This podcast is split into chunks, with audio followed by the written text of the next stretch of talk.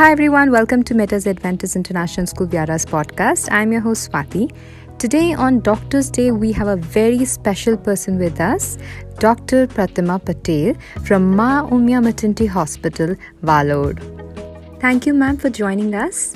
Dr. Pratima Patel has more than 15 years of experience in this field and she has been running her own hospital.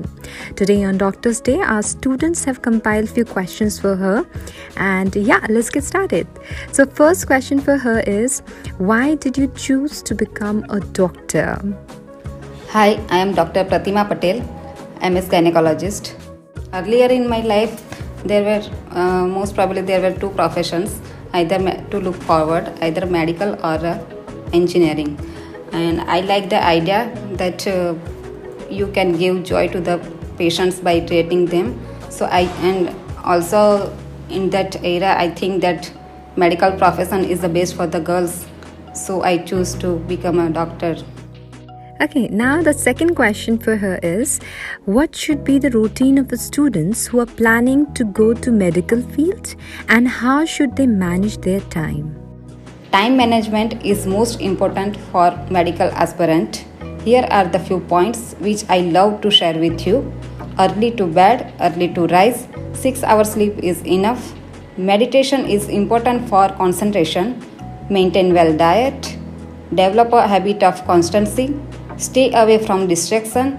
Most important thing is create a pre-exam study strategy. Remember to keep all of this for your profession. Okay, this is the last question for the day, and that is what is your advice, or you can say a message for all the medical aspirants? Medicine is an art we learn and keep learning throughout our life. So, never stop learning, never stop asking the questions, Study is the base on which you can create your empire. So dedicate your, yourself to study. There is remember there is no other options than a study for a bright future.